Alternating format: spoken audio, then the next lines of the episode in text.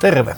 Taas on yksi vuosi takana ja uusi edessä ja viime vuosi oli tuotoiltaan todella hyvä osakemarkkinoilla. Tämä oli jo kolmas vuosi putkeen vahvoja tuottoja. Korkomarkkinoilla puolestaan oli vähän rauhallisempaa. Tämmöinen hyvin hajautettu korkosalkku jäi tuotoissa lähelle nollaa viime vuonna. Valtion bondithan oli, oli ihan reippaalla miinuksella, joka nyt on ollut viime vuosina vähän poikkeuksellista. No tästä vuodesta sitten 2022 odotetaan tuotoiltaan edelleen ihan hyvää osakevuotta, vaikka, vaikka näitä riskejä tietenkin on niin kuin aina ihan, ihan hyvä lista. Mutta kuluneet vuodet ää, tälläkin vuosituhannella on osoittanut sen, että, että sijoittajan ja säästäjän paras strategia on vaan pitää hatusta kiinni ja pysyä siinä omassa sijoitussuunnitelmassa välittämättä näistä vääjäämättömistä markkinan myllerryksistä, joita, joita joka vuosi koetaan.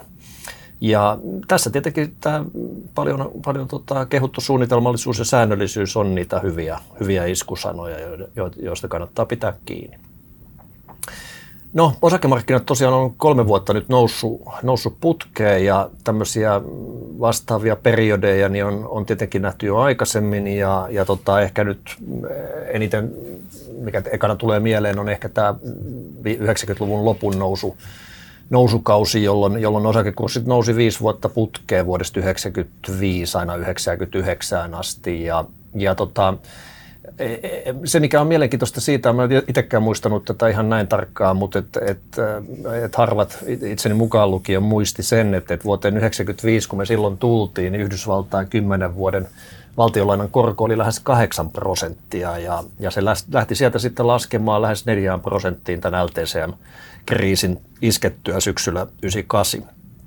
No niin kuin nytkin, niin, niin tota, tämä voimakkaasti laskenut korkotaso oli, oli tuloskasvun ohella tietenkin vauhdittamassa kurssinousua ja, ja silloin oltiin myöskin ehkä vähän samanlaista tämmöistä nykyisenlaista innostusta osakesijoitukseen ö, oli ilmassa myös siihen aikaan. Ja mitä tuohon korkotasoon tulee, niin se sitten nousi sieltä tuohon vuosituhannen vaihteeseen tultaessa niin 6,5 prosenttia Yhdysvalloissa, joka sitten riitti tämän IT-kuplan puhkeamisen kerran osakemarkkinan alamäkeen.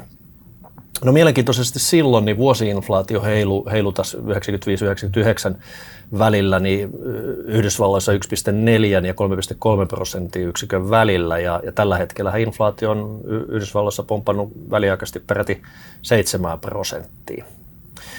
No ennusteet, mitä tulee tuloksiin, niin tämän maailman suurimman eli, ja tärkeimmän osakemarkkinan, eli Yhdysvaltain S&P 500-markkinan suhteen, niin arviot tämän vuoden tuloskertymäksi siellä per osake on, on suunnilleen 220 dollaria.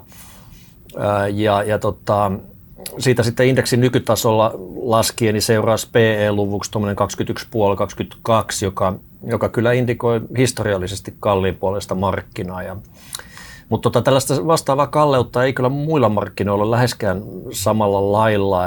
Esimerkiksi kehittyvien maiden osakkeiden osalta niin tätä nykytasoa niin voidaan pitää jopa halpana. No Yhdysvaltojen osalta tietysti tässä taustalla on näiden suurien teknologiayhtiöiden korkeat arvostukset, eli, eli voi sanoa lupaukset tulevaisuudesta. Tähän mennessä nämä yhtiöt kuitenkin on onnistunut hienosti lunastaa nämä lupaukset, eli, eli siinä mielessä niin nämä, nämä korkeat arvostustasot on ollut ihan perusteltuja. No kehittyvien maiden osalta niin tuossa halpuuden, relatiivisen halpuuden äh, taustalla tietysti on sitten nämä Kiinan hallinnon toimet, jotka on alentanut erityisesti näiden sikäläisten markkina-arvoltaan suurten yhtiöiden kursseja. Edelleen puhutaan paljon inflaatiosta, se on paljon, ed- paljon otsikoissa, mutta toistaiseksi nämä keskuspankit on pitänyt kuitenkin sordinoa päällä, eikä ne ole oikein puheissaan osoittaneet kummempaa huolestumista asiasta. 7 prosentin Yhdysvaltain vuosiinflaation taso tietysti on niin korkea, että et voisi ajatella, että huolestuminen olisi isompaa.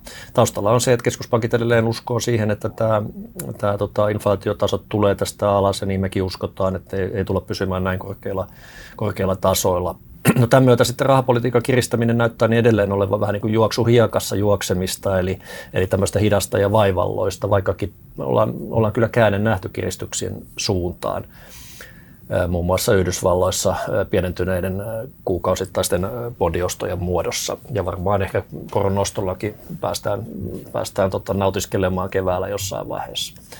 No tämä korkotason äärimmäinen mataluus niin toimii kyllä edelleen osakemarkkinoiden alla tukevana perustuksena ja kuten mä aikaisemmin totesin, niin korkotaso on nyt aivan toisenlaisilla tasoilla kuin silloin 90-luvun lopun kurssinousun aikoina ja, ja silloin korkotaso tuntuukin tänään melkein fantasialta.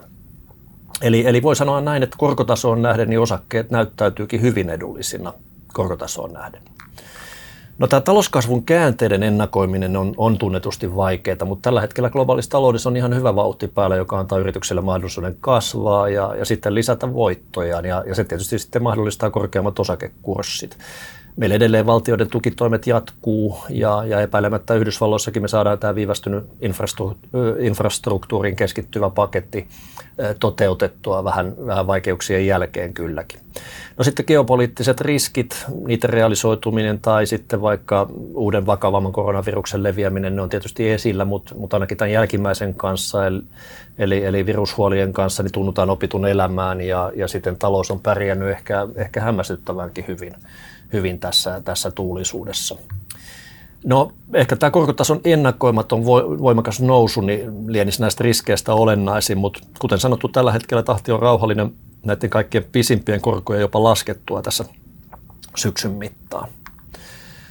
No varahoidon allokaation eli, eli sijoitusten jakautuminen niin painottaa edelleen osakealueita, äh, osa-alueita, joiden me uskotaan menestyvän näiden tämän talouksien edelleen avautuessa ja talouskasvun pysyessä edelleen verrattain vahvana vähän paremmin. Eli, eli tota, osakkeiden osalta tämä tarkoittaa muun muassa normaalia korkeampaa osakepainoa, eli, eli normaalia enemmän osakesijoituksia korkosijoitusten asemesta. Ja, ja sitten maantieteellisessä jakaumassa niin me painotetaan Yhdysvaltaa, Japania ja kehittyvien maiden osakkeita ja vastaavasti sitten alipainotetaan eurooppalaisia ja, ja suomalaisia osakkeita. Euroopan sisällä kuitenkin Iso-Britannia on, on painotuksena ja sitten Pohjois-Amerikan sisällä kanadalaiset osakkeet osakkeet.